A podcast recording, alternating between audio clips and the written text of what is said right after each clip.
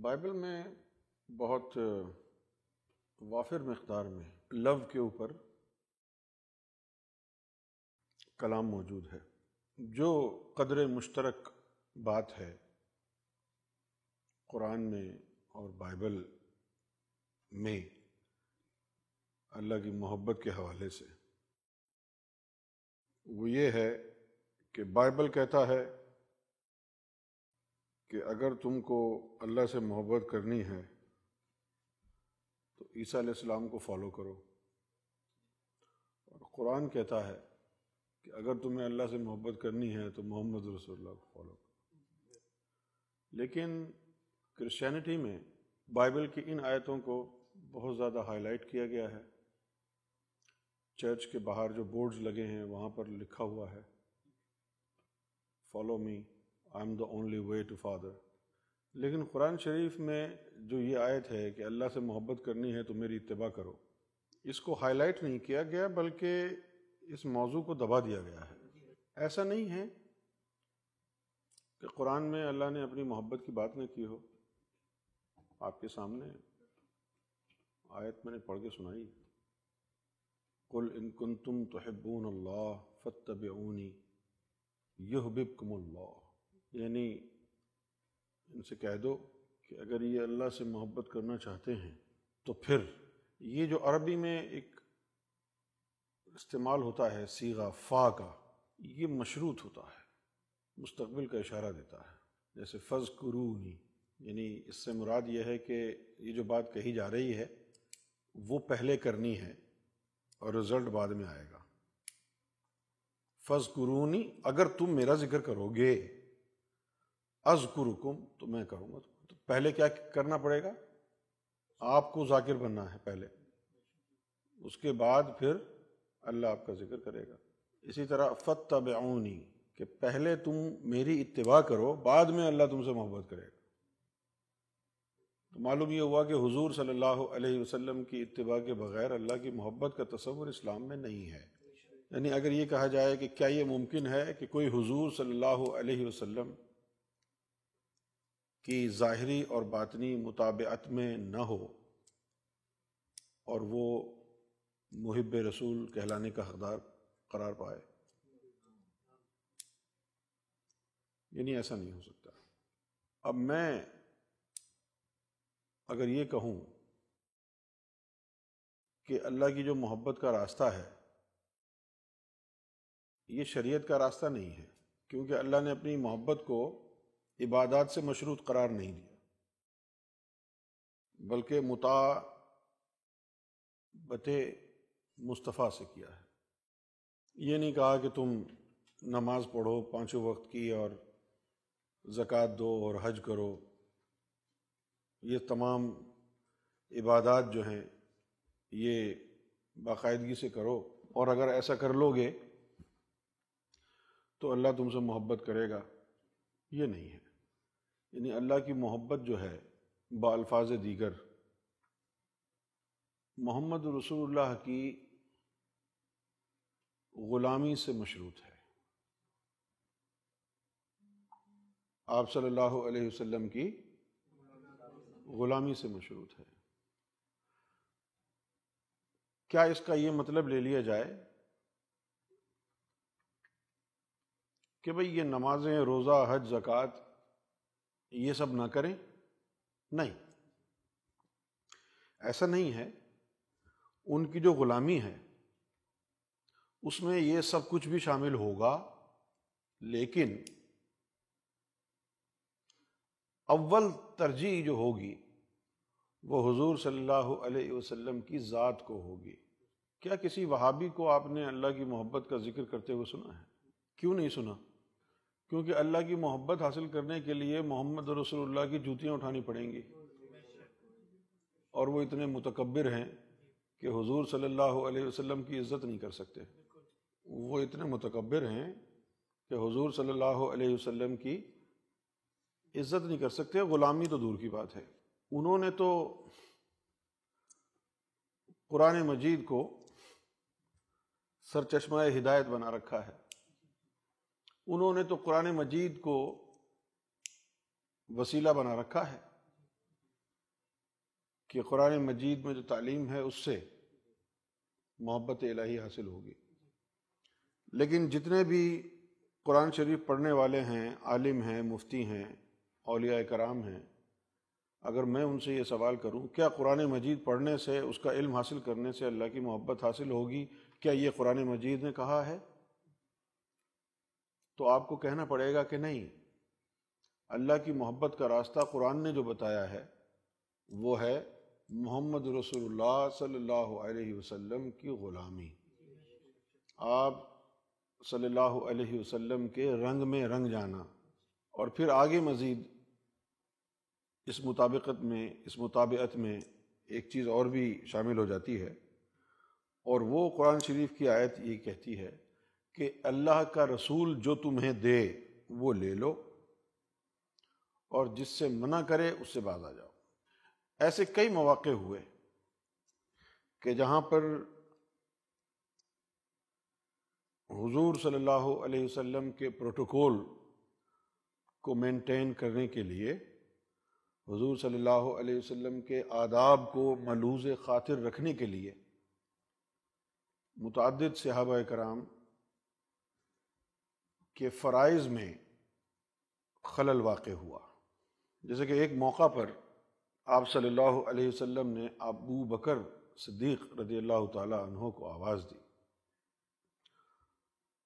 اور ان کو آنے میں تاخیر ہو گئی۔ لیکن جب پہنچے تو آپ صلی اللہ علیہ وسلم نے دریافت فرمایا کہ ابو بکر، میں نے تو بہت دیر پہلے سے بلایا تھا تمہیں، تم اتنی دیر سے کیوں آئے؟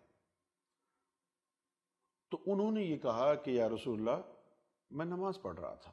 اب ظاہر ہے، اس وقت ابو بکر صدیق رضی اللہ تعالیٰ عنہ کی انڈرسٹینڈنگ یہی ہوگی کہ بھی نماز ختم کر لوں، پھر چلا جاؤں گا۔ اور نماز میں جواب نہ دینا اور نماز کو فوقیت دینا، یہ حضور صلی اللہ علیہ وسلم کی ہی تعلیم ہے، یہ ان کا دین ہے۔ لہٰذا اس بات پر برا تو نہیں منائیں گے حضور۔ بلکہ اس پر تو زور دیتے ہیں کہ نماز پڑھو۔ تو اب اگر نماز چھوڑ کے چلا جاؤں تو شاید کوتاہی ہو جائے گی، لہٰذا نماز مکمل کر لوں، پھر چلا جاؤں۔ یہی انڈرسٹینڈنگ ہوگی۔ تبھی تو نہیں آئے۔ اور پھر جب حضور صلی اللہ علیہ وسلم نے دریافت فرما لیا، وہابیوں کا تو جو بھی ایمان ہے آپ کو معلوم ہے، لیکن کم سے کم سنیوں کا تو یہ ایمان ہے نا۔ کہ حضور صلی اللہ علیہ وآلہ وسلم کو سب پتہ ہے۔ کیا حضور کو حاجت تھی یہ پوچھنے کی کہ بھائی دیر کیوں لگی؟ آپ کو معلوم نہیں تھا۔ جب شب معراج پر گئے اور اللہ تعالیٰ نے آپ کی، آپ کے شانوں پر ہاتھ رکھا اور آپ نے ٹھنڈک محسوس کی، تو ٹھنڈک محسوس کر کے حضور صلی اللہ علیہ وسلم نے بیان فرمایا کہ جو ہی اللہ تعالیٰ نے اپنا ہاتھ میرے شانوں پر رکھا تو مجھے ایک ٹھنڈک محسوس ہوئی اور چودہ صدیوں تک آگے جا کر کیا ہونا ہے وہ سارے حالات میری آنکھوں کے سامنے آشکارا ہو گئے۔ تو حضور صلی اللہ علیہ وسلم کو تو اللہ نے چودہ صدیوں میں کیا کیا ہونا ہے؟ سب کچھ دکھا دیا۔ اور مومن کے لیے حدیث ہے کہ اتقو فراست المومن فنحو ینظر بنور اللہ۔ کہ مومن کی فراست سے ڈرو۔ کیونکہ وہ اللہ کے نور سے دیکھتا ہے۔ اور مومنوں کا جو رسول ہے، اس کی فراست کا کیا علم ہوگا؟ کیا وہ نہیں جانتے ہوں گے کہ ابو بکر کو نماز کی وجہ سے دیر ہوئی؟ لیکن آپ نے پھر بھی پوچھا پوچھا تاکہ وہ اپنی زبان سے کہیں دیر کی تاخیر کی وجہ کیا ہے۔ خیر، جب آپ نے پوچھا کہ ابو بکر اتنی دیر کیوں ہو گئی؟ تو انہوں نے کہا، یا رسول اللہ، میں نماز میں تھا۔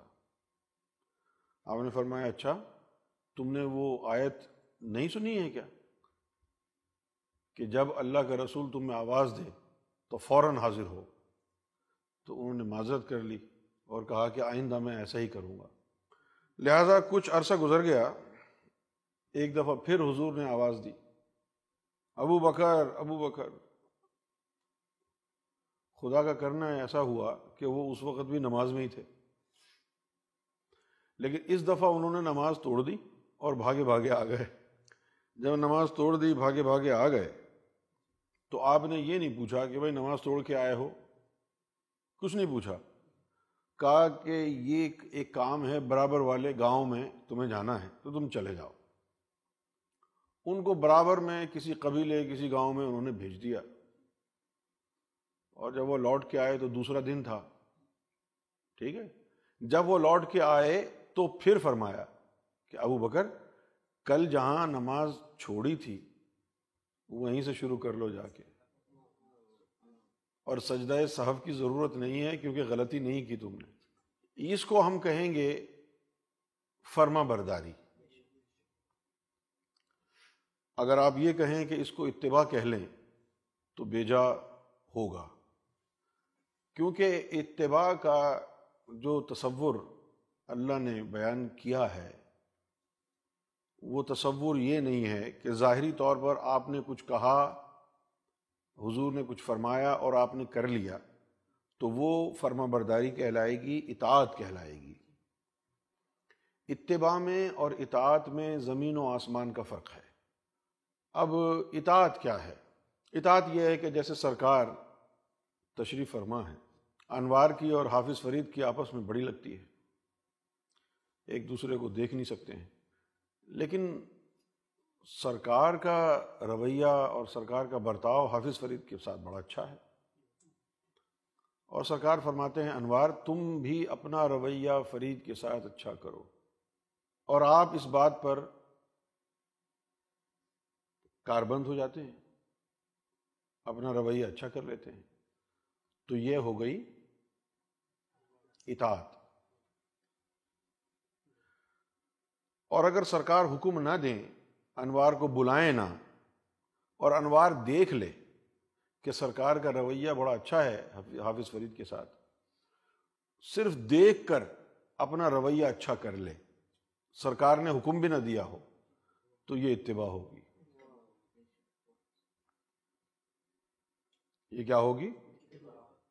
یہ اتباع ہوگی یعنی جیسا دیکھا ویسا کیا۔ حکم کا انتظار نہیں کیا۔ اسلام کی خوش قسمتی یہ رہی کہ یہاں پر جو ہے ولیوں کا جھمگٹا لگا رہا اور وہ خانقاہوں میں قرآن مجید کی باطنی تشریح اپنے مریدین کو بیان کرتے رہے اور وہ اللہ کی محبت کے حصول میں کامیاب ہوتے رہے۔ لیکن کرسچینٹی میں مسئلہ یہ ہوا کہ قرآن مجید کی طرح بائبل میں یہ تو لکھا ہے کہ اللہ کی محبت حاصل کرنے کے لیے واحد راستہ عیسیٰ علیہ السلام ہے۔ لیکن عیسیٰ علیہ السلام تک نہ کسی کی رسائی تھی، نہ ان کے اندر کوئی ولیوں کا نظام تھا جو آ کے بائبل کی تشریح کرتا۔ آپ دیکھیں گے، قرآن مجید کی تفسیریں آپ کو مل جائیں گی۔ بے شمار تفاصیر قرآن شریف کی موجود ہے لیکن بائبل کی تفسیر کہیں ملی، بائبل کی تفسیر کس نے لکھی؟ نہیں۔ کون لکھے گا؟ جو بائبل میں لکھا ہوا ہے، بس اسی کے ترجمے کو الٹ پلٹ کرتے رہتے ہیں، یہ نئے نئے ورژن نکالتے رہتے ہیں۔ اور جو بائبل میں محبت کا ذکر آیا ہے کہ بھئی اللہ سے محبت کرو، اپنے پڑوسی سے محبت کرو، اپنے دشمن سے محبت کرو، اور جو تم پر یعنی تمہارے ساتھ احتسال کرے، تمہیں پرسیکیوٹ کرے، تم اس کو معاف کر دو۔ یہ چیزیں تمام آئیں، لیکن ان چیزوں کو انہوں نے ظاہری معنوں میں تبدیل کر لیا۔ اب انہوں نے محبت کرو سے مراد یہ لے لیا کہ بھائی ان کے ساتھ اچھا رویہ کرو، ان کا دھیان رکھو، ان کا خیال رکھو۔ یہ محبت ہو گئی۔ تو بائبل کی جو انٹیوشنل انٹرپریٹیشن ہے، وہ لوگوں کو نہیں ملی، کیونکہ ان کے یہاں باقاعدہ کوئی ولایت کا نظام نہیں تھا۔ اب چند دنوں پہلے میں نے اخبار میں پڑھا کہ ویٹیکن نے اعلان کیا ہے کہ انہوں نے مدر ٹریسا کو سینٹ ہوڈ دینے کا فیصلہ کر لیا ہے۔ اور پوپ فرانسس نے جو سیکنڈ میریکل ان سے ایٹریبیوٹ کی جاتی ہے مدر ٹریسا سے، اس کو ایکسیپٹ کر لیا ہے۔ کیونکہ ان کے یہاں پر نظام یہ ہے کہ اگر کوئی دو کرامتیں دکھا دے تو پھر اس کو جو ہے ولایت مل جاتی ہے۔ لیکن رونا اس بات کا ہے کہ ولی بننے کے لیے ضروری ہے کہ پہلے آپ مریں۔ زندہ کو ولایت نہیں دیتے یہ لوگ۔ یہ مرنے کے بعد ہی ولایت جو ہے ملتی ہے۔ یہ وہ ولایت ہے جو انسانوں کے کیے ہوئے اپنے نظام کے تحت ہے۔ اس میں کوئی اللہ کا یا عیسیٰ علیہ السلام کا کوئی ہاتھ نہیں ہے۔ ایک جیوری بیٹھ کے فیصلہ کرے اور اس کے فیصلے کے اوپر کوئی ولی بنتا ہے، تو آپ جان سکتے ہیں کہ پھر کیسی ولایت ہوگی وہ۔ یہ جو خاص طور پر قرآن شریف کی آیت ہے، ان کن تم تو اللہ فتبعونی یحببکم اللہ و یغفر لکم ذنوبکم۔ یہ آیت جو ہے، میں نے کسی وہابی عالم کی زبان سے آج تک نہیں سنی۔ یہ جو بریلوی علماء ہیں، ان کو کبھی کبھی سنا ہے یہ آیت بیان کرتے ہوئے۔ لیکن اس آیت کو سمجھانے کے لیے جو وہ چرب زبانی کرتے ہیں، اس سے اس کا مفہوم ہی بدل جاتا ہے۔ کھینچ کھانچ کے اس کو امامہ شریف پہننے کے اوپر لا کے اس کی ٹانگ توڑ دیں گے۔ داڑھی رکھنے پہ اس کی ٹانگ توڑ دیں گے۔ زیادہ سے زیادہ تیر مارا تو کہیں گے جی درو شریف اتنا پڑھ لو۔ ہیں؟ سنتوں کو اپنا لو اور جس سے محبت کرتے ہو اس جیسا گیٹ اپ بنا لو۔ لیکن حقیقت کا گیٹ اپ بنانے سے تعلق نہیں ہے۔ اگر گیٹ اپ بنانے سے محبت ہو جاتی تو یہ ہالی ووڈ اور بالی ووڈ میں جو اداکار آتے ہیں، کوئی فقیر کا بھیس بن کے اداکاری کر رہا ہے، وہ گیٹ اپ کرنے سے وہ فقیر تو نہیں بن گیا۔ کوئی بلین ایئر کا کیریکٹر کر رہا ہے، پلے، اس سے تو وہ تو نہیں ہو گیا نا۔ تو اس آیت کو سمجھنے کے لیے، کیونکہ اس آیت کا تعلق جو ہے باطنی تعلیم سے ہے، تو اس کو سمجھانے والا بھی کوئی باطنی معلم ہو۔ اگر باطنی معلم سے یہ بات نہیں سنیں گے، تو کبھی بھی یہ بات آپ کو سمجھ میں نہیں آئے گی۔ اور وہ جو یعنی جو اتباع کا جو اصل مطلب باطن میں اس کا ہے صحیح ہے نا؟ وہ یہ ہے کہ ہر کام میں اتباع کے لیے نہیں کہا۔ کسی خاص کام میں اتباع کے لیے کہا گیا ہے۔ اب جس اتباع کا یہاں ذکر کیا جا رہا ہے فتبعونی میری اتباع کرو۔ جس کام میں آپ کو اتباع کرنے کے لیے کہا جا رہا ہے، وہ حضور کے ہر فعل کی طرف اشارہ نہیں ہے۔ جیسے کہ حضور صلی اللہ علیہ وسلم کثرت سے روزہ رکھنے لگے۔ تو بہت سے صحابہ ایسے تھے جو آپ صلی اللہ علیہ وسلم کو دیکھ کے وہ بھی نقل کرنے لگے۔ تو آپ نے منع کر دیا۔ آپ نے فرمایا کہ بھئی کچھ کام صرف میرے کرنے کے لیے ہیں، تمہارے لیے نہیں ہے اور مجھے تو میرا اللہ کھلاتا ہے۔ حضور نے کہا نہیں تھا ان کا کہ تم بھی روزے رکھو میری طرح تواتر کے ساتھ، لیکن کچھ لوگوں نے حضور کو دیکھ کر رکھنا شروع کر دیا۔ اگر دیکھا جائے تو یہ اتباع میں آتی ہے بات۔ لیکن حضور نے منع کر کر دیا تو اس کا مطلب ہے کہ حضور کے ہر فعل کو کرنا اتباع نہیں ہوگی۔ تو اب یہاں پر اتباع مشکوک ہو گئی کہ بھائی کون سا کام میں اتباع کریں، کون سے کام میں اتباع نہ کریں۔ تو معلوم یہ ہوا حضور کا ہر فعل، حضور کا ہر فعل قابل اتباع نہیں ہے۔ تو یہ ظاہر کی طرف اشارہ ہے۔ اور جس کام میں اتباع کرنے سے محبت حاصل ہوگی وہ ظاہری سنت والا کام نہیں ہے۔ ورنہ حضور کی داڑھی دیکھ کے آپ نے داڑھی رکھ لی تو آپ سمجھتے ہیں اتباع کر لی، اب تو اللہ محبت کرے گا۔ نہیں۔ اب تو اللہ محبت کرے گا۔ نہیں۔ تو پھر وہ کون سی شے ہے جس میں حضور کی اتباع آپ کو کرنی ہے؟ بات آپ کو سمجھ میں آ رہی جو میں بتا رہا ہوں؟ ایک حدیث شریف ہے، آپ صلی اللہ علیہ وآلہ وسلم کا ارشاد گرامی ہے۔ الفقر و فخری۔ الفقر و فخری، ول فقر و منی، کہ یہ جو تعلیمات فقر ہیں، یہ میرا فخر ہے۔ اور پھر فرمایا، اور یہ فقر مجھ سے ہے۔ کہیں اور سے نہیں ملے گا۔ تو یہ فقر آپ کو کیسے ملا؟ وہ جو طفل نوری تھا اس طفل نوری کا وجود فقر ہے۔ مجھ سے ہے سے مراد یہ ہے کہ وہ میرے اندر ہے، کسی اور سے نہیں ملے گا تمہیں۔ وہ میری ملکیت ہے۔ اور مجھے اس پر فخر ہے۔ سمجھ گئے؟ اب دیکھیے، حضور صلی اللہ علیہ وسلم نے اللہ کا دیدار بھی کیا۔ معراج شریف پر بھی۔ لیکن ان میں سے کسی چیز کو فخر کا باعث نہیں قرار دیا۔ یہاں تک کہ دیدار الہی کو بھی آپ نے نہیں فرمایا کہ بھئی یہ میرے لیے باعث افتخار ہے؟ ایسا نہیں فرمایا۔ لیکن اس تعلیمات فقر کے لیے آپ نے یہ فرمایا کہ الفقر و فخری، کہ یہ جو تعلیمات فقر ہے، یہ ہے میرے لیے باعث افتخار۔ یہ ہے میرا فخر۔ اور پھر یہ بھی کہا، الفقر و منی۔ اور یہ بھی جان لو کہ یہ جو فخر ہے یعنی یہ میرا ہے، مجھ سے ملے گا۔ یہ قرآن میں نہیں ہے، منی اسلام میں نہیں ہے، منی مجھ سے ہے۔ محمد کی ذات سے ہے، اسلام سے، قرآن سے نہیں ہے۔ کس سے ہے فخر اب ظاہر سی بات ہے، آپ نے حضور صلی اللہ علیہ وسلم سے محبت کرنی ہے۔ تو آپ کو حضور کی محبت وہیں سے ملے گی جس چیز کا تعلق حضور کی ذات سے ہوگا۔ قرآن یا اسلام سے ہوگا تو اسلام اور قرآن کی محبت آئے گی نا۔ حضور کی محبت کے لیے تو اس چیز کو حاصل کرنا ہے جس چیز کا حضور کی ذات سے تعلق ہوگا۔ تو فخر کے لیے آپ صلی اللہ علیہ وسلم نے فرمایا کہ فخر میرا فخر ہے۔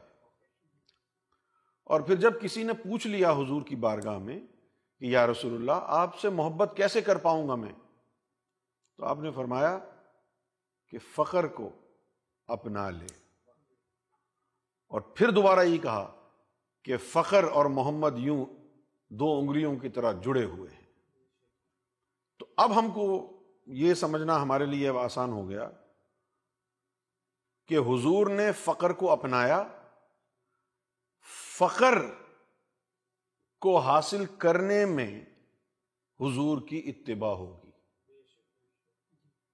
حضور کے پاس بھی فقر ہے اور آپ بھی فقر اپنا لیں، تو یہ وہ اتباع ہے جس سے اللہ کی محبت عطا ہوگی۔ یعنی یہ وہ اتباع ہے۔ حضور نے فقر اپنایا آپ کو بھی اپنانا ہے، اس میں اتباع کرنی ہے۔ اور فقر ہے کیا؟ فقر کیا ہے؟ پہلے تو فخر کے ہم وہ معنی ڈھونڈ لیتے ہیں جو عام زبان میں روز مرہ کی زبان میں استعمال ہوتے ہیں۔ جیسے فخر سے نکلا ہے فقیر۔ فقیر جو ہے، حرف عام میں ہم بھکاری کو کہتے ہیں، جس کے پاس کچھ نہیں ہوتا۔ کلاش کنگال، تہی دامن۔ احکر ابتر۔ کچھ نہیں ہوتا اس کے پاس۔ چونکہ اس کے پاس کچھ نہیں ہوتا، لہذا اس کو فقیر کہیں گے۔ اب اگر حضور صلی اللہ علیہ وسلم کے اوپر اس فخر کو اپنائیں، تو بہت ساری مثالیں مل جائیں گی آپ کو ظاہری طور پر بھی کہ حضور صلی اللہ علیہ وسلم نے نہ تو بینک بیلنس بنایا، نہ یہ کہہ سکتے ہیں کہ بھی حضور پاک نے جو ہے وہ کوئی سو دمبے پالے ہوئے تھے، سو بکریاں پالی ہوئی تھیں۔ حالانکہ اس زمانے میں جو امیر ہوتا تھا وہ وہی ہوتا تھا، یا تو فلاں آدمی کے پاس دس اونٹ ہیں، کسی کے پاس بیس اونٹ ہیں۔ اب ظاہر ہے کہ تیرے پاس بیس ہیں، جس کے پاس چالیس ہیں، وہ زیادہ امیر ہے۔ یا اس کے پاس دو بکریاں ہیں، اس کے پاس چار بکری ہے اس کے پاس دس بکریاں ہیں۔ اب اگر دس بکری ہیں تو اس کا دودھ نکال نکال کے بیچ رہا ہے۔ اب کسی کے پاس بیس اونٹ ہیں، تو اس نے اونٹوں کو لگایا ہوا ہے سفر کے لیے۔ لوگوں نے سفر کرنا ہے، وہ اونٹ پہ جائیں گے۔ لیکن حضور کے پاس نہ بکریاں تھیں۔ بھائی پرسنل یوز کے لیے ایک آدھ رکھی ہو تو الگ ہے۔ کیوں جی؟ تو اس سے تو امیر نہیں ہوں گے نا۔ دوسرا یہ کہ فقر و فاقہ، تین تین دن تک کچھ نہ کھاتے۔ ایک کالی کملی تھی ساری کی ساری جائیداد ان کی یہی تھی۔ تو ظاہری طور پر بھی ان کے ہاں کوئی عمارت نظر نہیں آتی۔ سمجھ گئے؟ لیکن یہ جس فقر کا جو آپ صلی اللہ علیہ وسلم نے ذکر کیا ہے اور جو باعث افتخار ہے آپ کے لیے، وہ فخر ہے باطن کا۔ باطن کا فخر کیا ہے؟ باطن کا فخر یہ ہے کہ جس طرح ظاہر میں آپ کے پاس کوئی پائی پیسہ نہ ہو، بالکل کنگال ہو جائیں، اس طرح باطن میں ہر چیز قلب سے نکل جائے۔ جس طرح ظاہر میں جیب خالی، باطنی فخر میں دل خالی ہو جائے۔ بچوں کی محبت نکل جائے، اپنی محبت نکل جائے، سارے جہان کی محبت نکل جائے۔ شیطان نکل جائے، بالکل دل خالی ہو جائے۔ جب دل خالی ہو گیا تو اس کو کہیں گے اب یہ باطنی فقیر ہے، کیونکہ اس کے پاس کچھ نہیں بچا۔ نہ اپنا آپ بچا، نہ بیوی بچوں کی محبت بچی۔ نہ پیسے کی محبت، نہ دنیا کی، خالی ہو گیا۔ جب وہ خالی ہو جائے گا تو پھر اللہ تعالیٰ اس کے دل میں جگہ بنا لے گا۔ پھر وہ کہہ سکتا ہے، اب اللہ کے علاوہ کچھ نہیں ہے میرے پاس، یہ فقیر ہو گیا۔ تو حضور نے جو یہ فرمایا کہ میرا فخر اختیار کرو، اگر آپ حضور کی یہ بات سن کے قرآن شریف میں ڈھونڈنے لگ جائیں کہ بھائی فقیر کیسے اختیار کریں فخر تو قرآن شریف میں تو نہیں ملے گا۔ تو پھر اختیار کیسے کریں؟ جن لوگوں کو حضور نے فقر عطا کیا ہے، انہی کے پاس جانا پڑے گا نا؟ قرآن کیوں پڑھیں گے ہم؟ اب جن لوگوں کو اللہ کی محبت کی تلاش ہوئی، ان لوگوں نے حضور کی اتباع کے لیے فقیروں کو ڈھونڈا، ولیوں کو ڈھونڈا، درویشوں کو ڈھونڈا، اور درویشوں کے پاس فخر سیکھنے چلے گئے۔ رہ گئی بات شریعت کی پاسداری کی، روزہ نماز کی۔ تو ان کو یہ سمجھ میں آ گئی بات کہ اگر فخر سیکھنے کے بعد حضور کی اتباع حاصل ہو جاتی ہے، تو اس اتباع کے لیے اللہ کا وعدہ قرآن مجید میں موجود ہے کہ اگر تم نے حضور کی اتباع حاصل کر لی تو پھر یہ بب کم اللہ اللہ خود تم سے محبت کرنے لگ جائے گا۔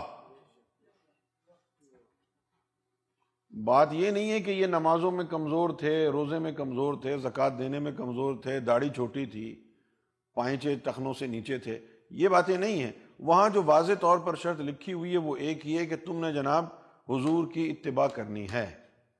اگر تم حضور کی اتباع میں سچے ہو گئے ثابت، تو اس کے اجر میں کیا ہوگا؟ یوہ بب کم اللہ اللہ تعالیٰ تم سے محبت کرنے لگ جائے گا وہ یکفر لکم ذنوبکم۔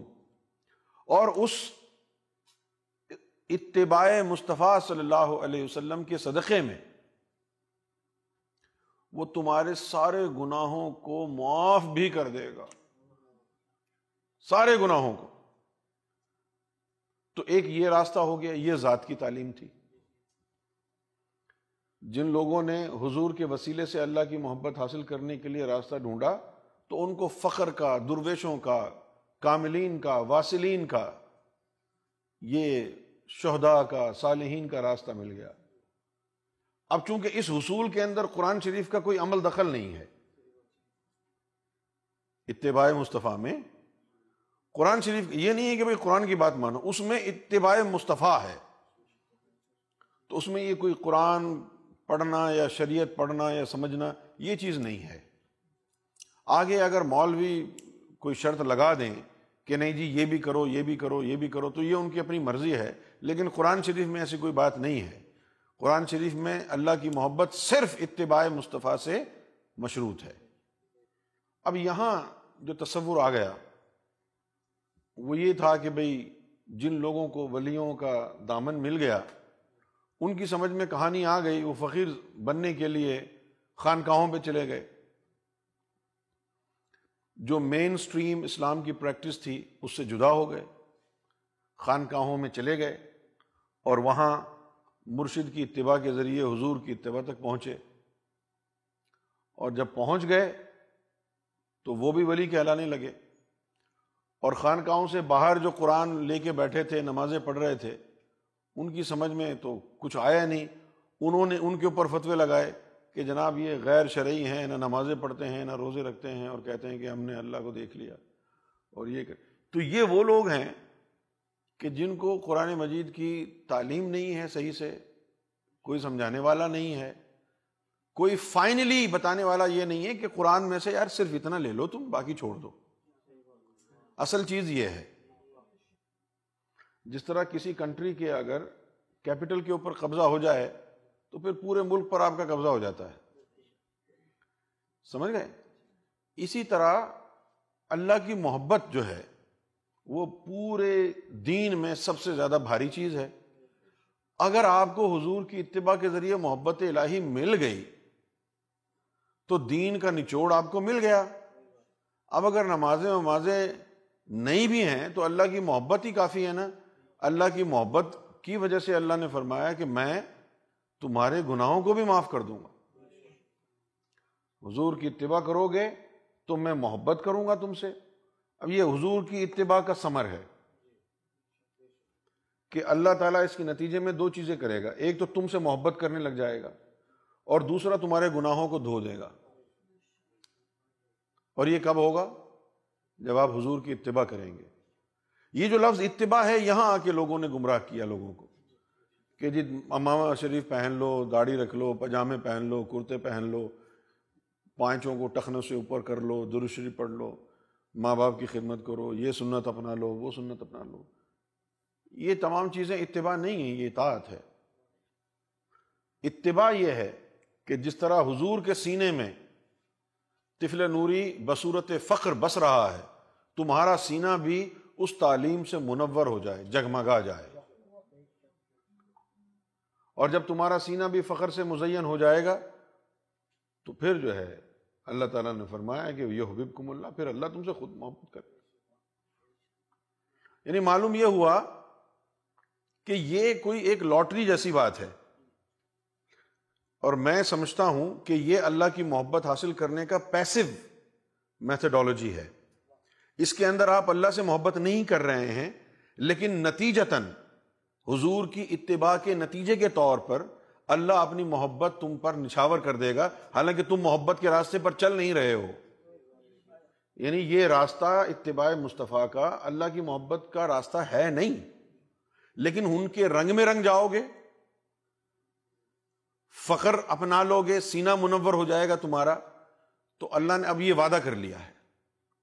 کہ اگر تم اتباع کر لو گے، تو اس کے، اس کا اجر یہ ہوگا۔ یہ بب کم اللہ، کہ اللہ تم سے محبت کرنے لگے گا۔ تم نے اللہ سے محبت نہیں کی، تم نے اتباع مصطفیٰ کی ہے۔ تم نے تم نے اتباع مصطفیٰ کی ہے۔ اور اس کے نتیجے میں، اس کے اجر اور سلے میں اللہ نے تم کو اپنی محبت سے نوازنا ہے۔ تو اللہ کے محبت کا جو حصول کا جو یہ راستہ قرآن مجید میں آیا ہے، اس کو میں کہوں گا کہ یہ پیسو میتھڈالوجی ہے۔ یہ ڈائریکٹ اپروچ نہیں ہے۔ یہ ان ڈائریکٹ اپروچ ہے اللہ کی محبت کو حاصل کرنے کی، جس میں آپ اللہ کی محبت کے راستے میں چل نہیں رہے، لیکن منزل اللہ کی محبت ہے۔ لیکن منزل اور وہ کیسے ملے گی؟ کہ حضور کے سینے میں جو فخر ہے، اس فخر سے آپ کا سینہ جڑ جائے گا۔ اور جب وہ جڑ گیا، تو حضور کے صدقے میں اللہ کی محبت عطا بھی ہو جائے گی۔ اور پھر جو آپ نے گناہ کیے ہیں، اب اللہ نے یہ نہیں کہا کہ بھائی، نماز چھوڑ دی، اس کا گناہ نہیں معاف کروں گا، یا روزہ چھوڑ دیا، اس کا گناہ نہیں معاف کروں گا، یا جو جھوٹ بولا، اس کا گناہ نہیں معاف کروں اللہ نے یہاں پر جنرلائز کر دیا ہے اور کہا ہے یک فر لکم جنوب سارے تمہارے گناہ دھو ڈالوں گا میں۔ چاہے وہ نماز نہ پڑھنے کا ہو یا روزہ نہ رکھنے کا ہو یا قرآن شریف کی تلاوت نہ کرنے کا ہو یا کسی کو دکھ دینے کا ہو، کسی کو ستانے کا ہو یا شریعت کی خلاف ورزی کرنے کا گناہ ہو، اللہ نے جنرلائز کر دیا اور کہہ دیا، سارے گناہ معاف کر دوں گا اور اللہ اپنی محبت بھی تم کو عطا کر دے گا۔ تو یہ راستہ اللہ کی محبت کو حاصل کرنے کا پیسو راستہ ہے۔ قرآن مجید نے اللہ کی محبت کے حصول کا جو راستہ بتایا ہے، حضور صلی اللہ علیہ وسلم کی اتباع کے صدقے میں، وہ راستہ اللہ کی محبت کو حاصل کرنے کا راستہ انڈائریکٹ ہے، براہ راست نہیں ہے۔ براہ راست اللہ کی محبت کرنے کا جو راستہ آیا ہے، وہ سرکار گوہر شاہی لائے لہذا قرآن شریف میں کہیں نہیں ہے کہ اللہ کی محبت کیسے حاصل ہوگی۔ صرف ایک پیسو میتھڈالوجی بتائی گئی ہے۔ کہ تم اتباع مصطفیٰ کر لو، اللہ تم کو محبت خود عطا کر دے گا۔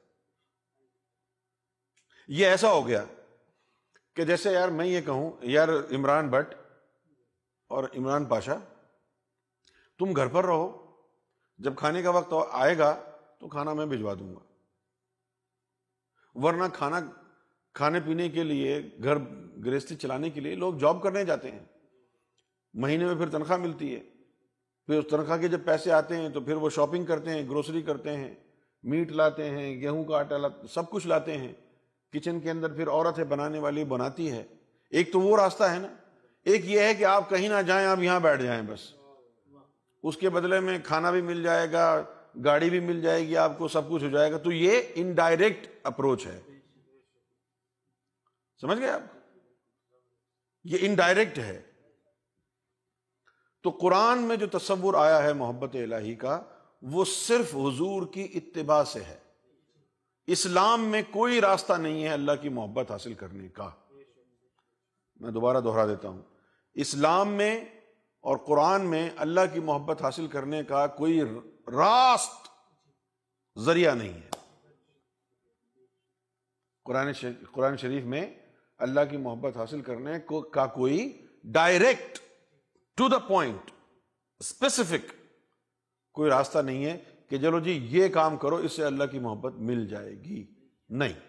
اللہ کی محبت کا جو راستہ قرآن مجید میں بتایا گیا ہے، وہ ڈیزائنڈ میتھڈالوجی نہیں ہے۔ کہ جیسے کہ کوئی اللہ نے پرسکرائبڈ کیا ہو مسلمانوں کے لیے۔ نہیں۔ بلکہ حضور صلی اللہ علیہ وسلم کے صدقے میں جو جو اتباع مصطفیٰ میں آئے گا فخر کے راستے سے، اس کو اللہ کی محبت ملنا شروع ہو جائے گی۔ گناہوں کی معافی بھی ہو جائے گی۔ اللہ ان سے محبت بھی کرنے لگ جائے گا۔ اور جو اتباع مصطفیٰ میں نہ ہوئے، اب پھر حساب کتاب ہے ان کے لیے۔ شریعت ہے۔ لیکن شریعت کو حاصل کرنے سے اللہ کی محبت کا راستہ نہیں ملے گا۔ تو ذکر تو آ گیا۔ اور آپ مسلمانوں نے اس کو سرسری طور پر پڑھا، تعریف کی کہ جی واہ، کیا بات ہے، حضور کی تباہ میں ہے اللہ کی محبت۔ لیکن کبھی سوچا نہیں کہ اتباع کیسی ہے۔ جن لوگوں نے داڑھی رکھی امامے رکھے اور سب کچھ شریعتوں کو اپنا لیا، کیا ان کو اللہ کی محبت مل گئی؟ نہیں ملی، تو جو کچھ یہ کر رہے ہیں، یہ اتباع مصطفیٰ نہیں کہلائے گی نا؟ اگر یہ اتباع مصطفیٰ نہیں ہے، داڑھی رکھنے سے، امامہ باندھنے سے، تمام سنتوں پر عمل پیرا ہونے سے بھی اللہ کی محبت نہیں ملی، تو پھر وہ اتباع کا راستہ ہے کون سا؟ ساری سنتیں تو اپنا لی تم نے۔ وہ راستہ پھر باطنی سنت کا ہوگا نا، جس کے اندر حضور پاک نے فرمایا کہ میری آنکھیں سوتی ہیں، میرا دل نہیں سوتا۔ وہ پھر دل کو بیدار رکھنے والا راستہ ہوگا، وہ اتباع مصطفیٰ کا۔ کہ حضور کا دل بیدار رہتا ہے تو تمہارا بھی دل بیدار رہے۔ تو اب تمہارا دل بیدار کیسے ہوگا؟ یہ راستہ پھر درویشوں نے، فقیروں نے، کاملین نے یہ راستہ پھر آگے بیان کیا۔ چونکہ اللہ کی محبت کا راستہ تعلیمات فخر سے جڑا ہے، چونکہ اللہ کی محبت کا راستہ تعلیمات فخر سے جڑا ہے، اولیاء اظام سے جڑا ہے فقراء سے جڑا ہے، صالحین سے جڑا ہے۔ لہٰذا آپ دیکھیں گے کہ وہابیوں میں کوئی شخص اللہ کی محبت کی بات نہیں کرتا، کیونکہ وہ نہ ولیوں کے ماننے والے ہیں۔ صوفیوں کو نہیں مانتے، دشمن کیا سمجھتے ہیں۔ باطنی تعلیم کو نہیں مانتے۔ جب باطنی تعلیم کو نہیں مانتے تو اللہ کی محبت کا راستہ ملے گا کیسے؟ یہی وجہ ہے کہ اونچے اونچے توحید کے نعرے لگاتے ہیں، جنت کے نعرے لگاتے ہیں، حوروں کے خوابوں میں رہتے ہیں۔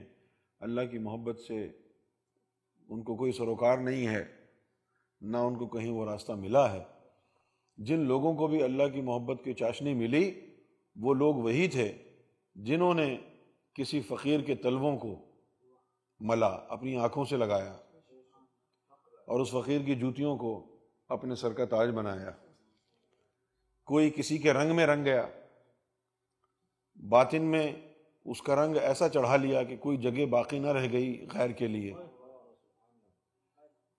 یہ راستہ روحانیت کے ذریعے ملتا ہے، یہ راستہ فخر کے ذریعے ملتا ہے۔ محبت الہی کا راستہ قرآن شریف میں نہیں ہے۔ محبت الہی کا راستہ شریعت میں نہیں ہے۔ محبت الہی کا راستہ اسلام میں نہیں ہے۔ یہی وجہ ہے کہ جو اسلام کو ریپرزینٹ کرتے ہیں، وہ جنت کی بات کرتے ہیں، حوروں کی بات کرتے ہیں، توحید کی بات کرتے ہیں، شریعت کی بات کرتے ہیں۔ اللہ کی محبت کی بات نہیں کرتے اور صوفی اللہ کی محبت کے علاوہ کوئی اور چیز نہیں کرتے، لہٰذا آپ دیکھیں گے کہ صوفیوں کے یہاں شریعت کا ذکر نہیں ہے، حوروں کا ذکر نہیں ہے، نمازوں کا ذکر نہیں ہے۔ صوفی ہمیشہ محبت کی بات کرتا ہے، کیونکہ وہ محبت حاصل کر چکا ہے۔ سنیوں کا بھی وہی حال ہو گیا، جو وہابیوں کا تھا، انہی چیزوں پر زور دے رہے ہیں وہ ابھی۔ جو اہل سنت اور جماعت کا جو مذہب جو ابھی تک زندہ تھا، وہ تو ولایت کے بلبوتے پہ زندہ تھا۔ جب سے انہوں نے مولوی کو اپنا سلطان بنایا، تو بیڑا غرق ہو گیا، اہل سلطان جماعت ختم ہو گئی، تو دین اسلام ختم ہو گیا۔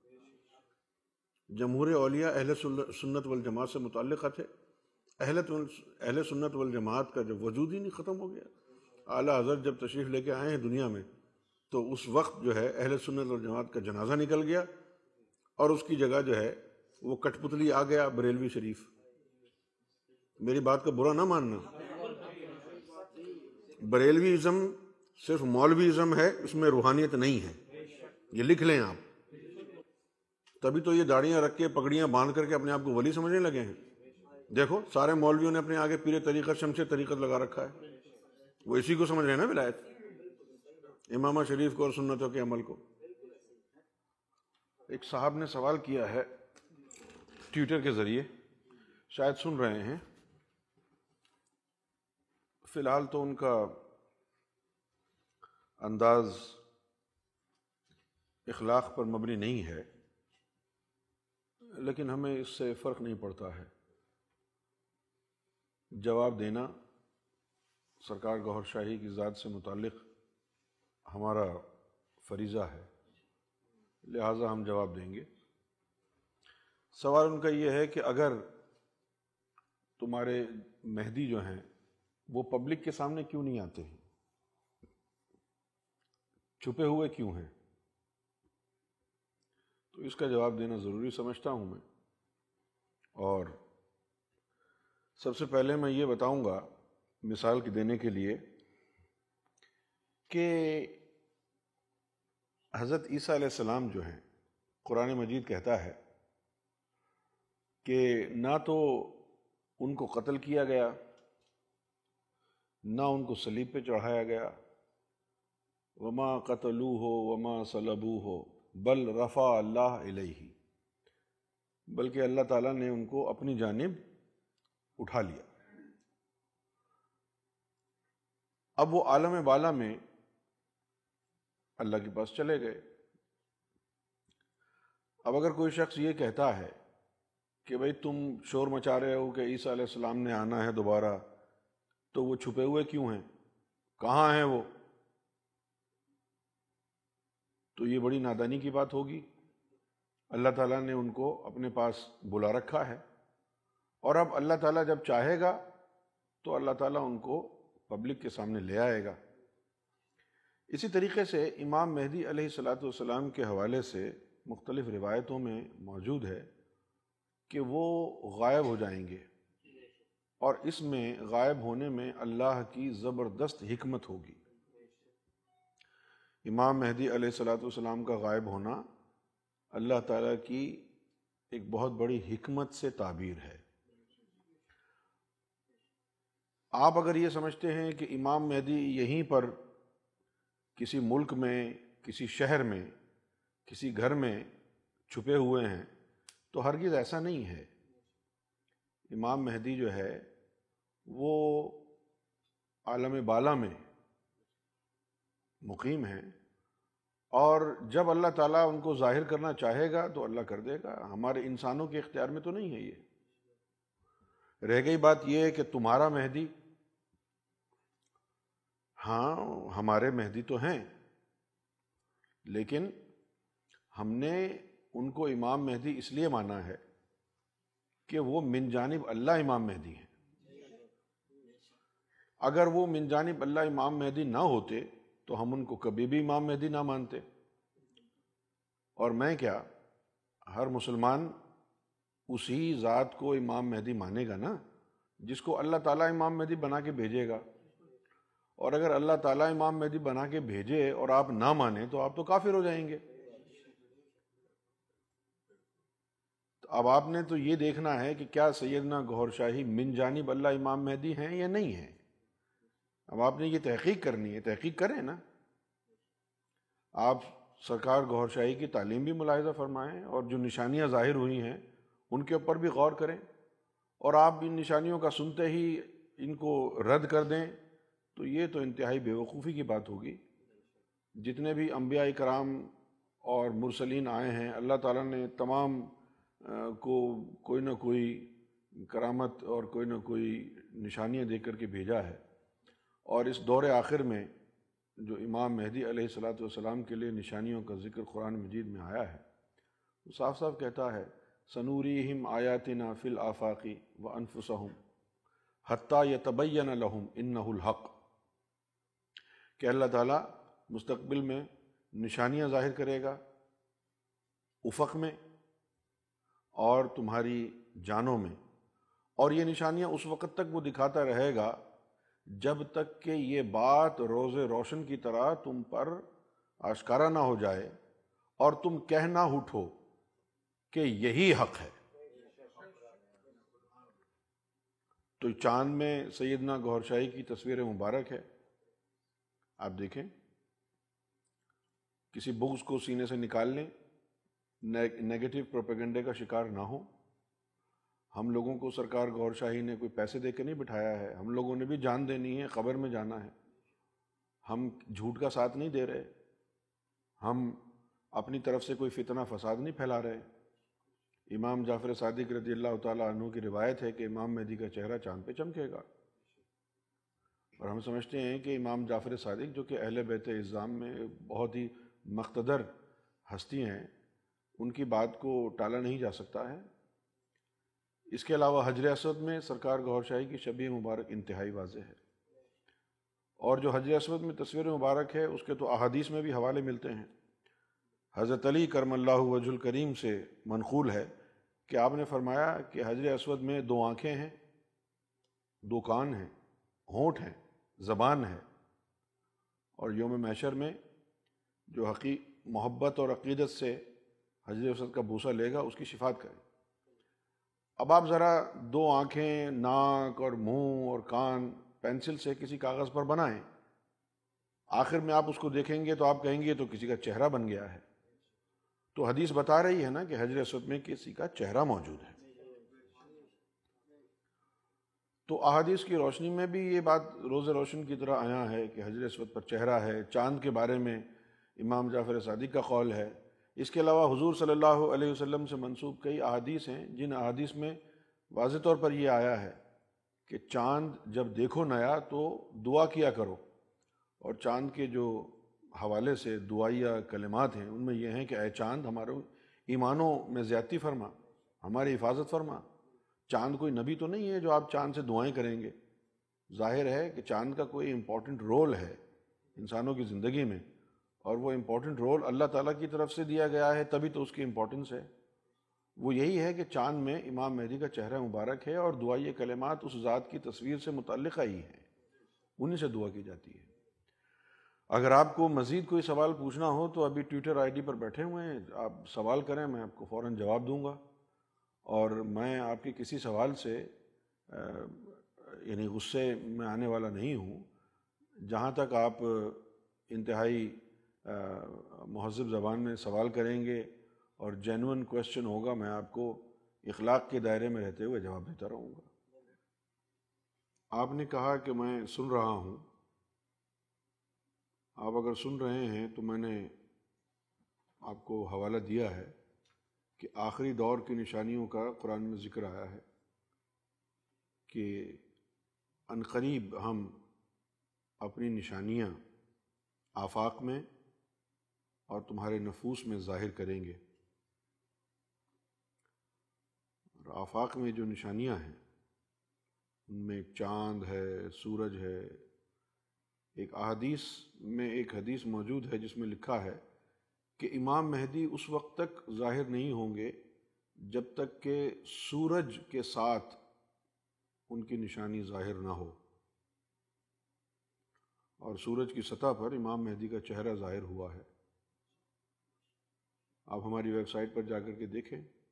وہاں ہم نے یہ ڈیٹیلز لگا رکھی ہے۔ اس کے علاوہ چاند بھی آفاق میں ہی ہے اور امام جعفر صادق رضی اللہ تعالیٰ عنہ کا قول ہے کہ امام مہدی کا چہرہ چاند میں چمکے گا۔ یہ باقاعدہ روایات میں موجود ہے۔ اگر آپ اس کو، اس کا حوالہ چاہتے ہیں تو میں آپ کو اس کا حوالہ بھیج سکتا ہوں۔ تو یہ قرآن میں ہے، روایات میں ہے، حدیث میں ہے۔ آپ پہلے اس کی تحقیق کریں۔ اور جو عمران پاشا کو آپ نے لکھا ہے don't follow me I am totally against your Mahdi ابھی تحقیق سے پہلے ایسی باتیں نہ کریں کہ میں آپ کے امام مہدی کے خلاف ہوں، کیونکہ آپ کو ابھی تحقیق تو کی نہیں ہے، تو کیا پتہ امام مہدی ہیں یا نہیں ہیں۔ اگر نہیں ہیں تو پھر تو آپ بچ گئے۔ لیکن اگر امام مہدی ہوئے تو پھر تو آپ کا ایمان چلا جائے گا نا۔ یہ تو ایک آپ کو میں مشورہ دے رہا ہوں۔ جب تک تحقیق نہ کر لیں، سچائی سامنے نہ آ جائے، اس وقت تک ایسی باتیں نہ کریں مخالفت والی۔ جب آپ کو بالکل قرآن و حدیث کی روشنی میں یہ یقین ہو جائے کہ نہیں، یہ سب جھوٹی باتیں ہیں، تو اس کے بعد آپ بھلے جو جی چاہیے، چاہے کہہ لیں۔ وہ پھر آپ کی سمجھ پر اور آپ کی عقل پر مبنی ہوگا۔ لیکن تحقیق کرنے سے پہلے کچھ نہ کہیں، اپنا راستہ دروازہ بند کر رہے ہیں ہدایت کا۔ ایسا نہ کریں۔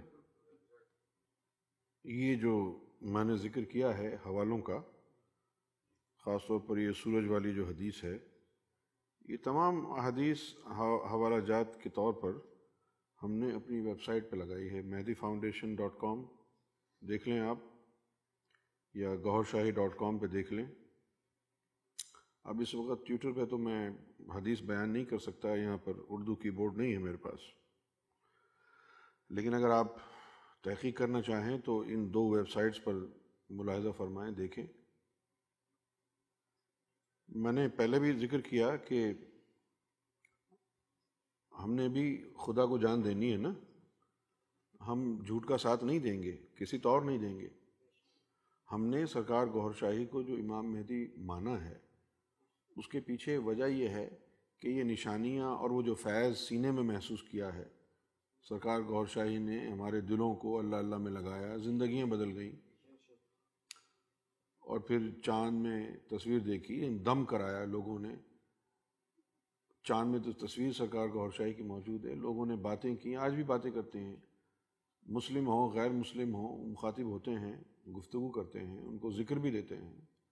لوگوں نے دم کرایا، لوگوں کو علاج ہوتا ہے، تندرست ہوتے ہیں لوگ۔ تو یہ تمام چیزیں موجود ہیں، آپ اس کی تحقیق کریں۔ ہم نے تو بہت زیادہ تحقیق کی ہے اور اس تحقیق کے نتیجے میں ہمارا ایمان ہے کہ سیدنا گہر شاہی امام مہدی ہیں۔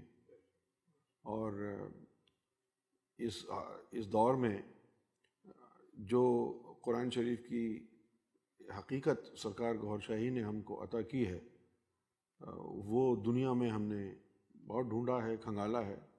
کوئی عالم وہ بیان نہیں کرتا، باطنی تشریح قرآن مجید کا وہ جو رنگ ہے، وہ کسی میں ملتا نہیں۔ فرقہ وارد کی بات ہے، کوئی شیعہ ہے، کوئی سنی ہے، کوئی وہابی ہے، کوئی دیوبندی ہے۔ وہ جو تصور ہے امت مصطفیٰ صلی اللہ علیہ وسلم کا، وہ تصور موجود نہیں تھا۔ سیدنا گہر شاہی نے فرمایا، تم خارجین میں سے تب ہوئے جب تمہارے سینوں سے نور نکل گیا۔ اب جب وہ نور دوبارہ تمہارے سینوں میں آ جائے گا، تو کبھی بھی نہیں کہو گے میں شیعہ ہوں، سنی ہوں، وہابی ہوں، دیوبندی ہوں۔ بس یہی کہو گے، امتی ہوں تمہارا یا رسول اللہ صلی اللہ علیہ وسلم۔ تو آپ بھی دیکھیں۔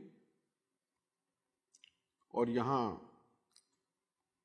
جو ہم دین الہی کی بات کرتے ہیں، اس کے حوالے سے بھی میں عرض کر دیتا ہوں۔ اسی دور کے لیے قرآن شریف میں لکھا تھا، یا ایو اللہ زین آمن من یر تد منکم ان دین ہی فصوف یاتی اللہ بقومن کہ اے مومنو، جب تم اپنے اپنے ادیان سے پھر جاؤ گے، تو پھر اللہ تعالیٰ اپنی قوم کو بھیجے گا۔ وہ اللہ سے محبت کرتے ہوں گے، اللہ ان سے محبت کرے گا۔ تو آج ادیان کے سے ہٹ کر جو اللہ کی محبت کا موضوع مین تھیم اختیار کر گیا ہے، یہ ہمارا اپنا بنایا ہوا نہیں ہے، یہ ہمارے ذہن کی اختراع نہیں ہے۔ بلکہ یہ تو قرآن مجید میں لکھا ہوا ہے کہ آخری زمانے میں جب لوگ اپنے اپنے دین سے پھر جائیں گے، آپ مجھے بتائیں کیا مسلمان اپنے دین پر قائم ہیں؟ اگر قائم ہوتے تو تہتر فرقے کیوں ہوتے؟ سعودی عرب وہابیوں کو ریپرزینٹ کرتا ہے، ایران شیعہ کو ریپرزینٹ کرتا ہے۔ پورے خطے کے اندر ایک جو ہے، گھمسان کی جنگ ہو رہی ہے۔ وہاں پر مسلمان ذلیل ہو رہا ہے۔ یمن میں جا کے دیکھیں، وہاں پر شیعہ اور سنی کا فساد ہے۔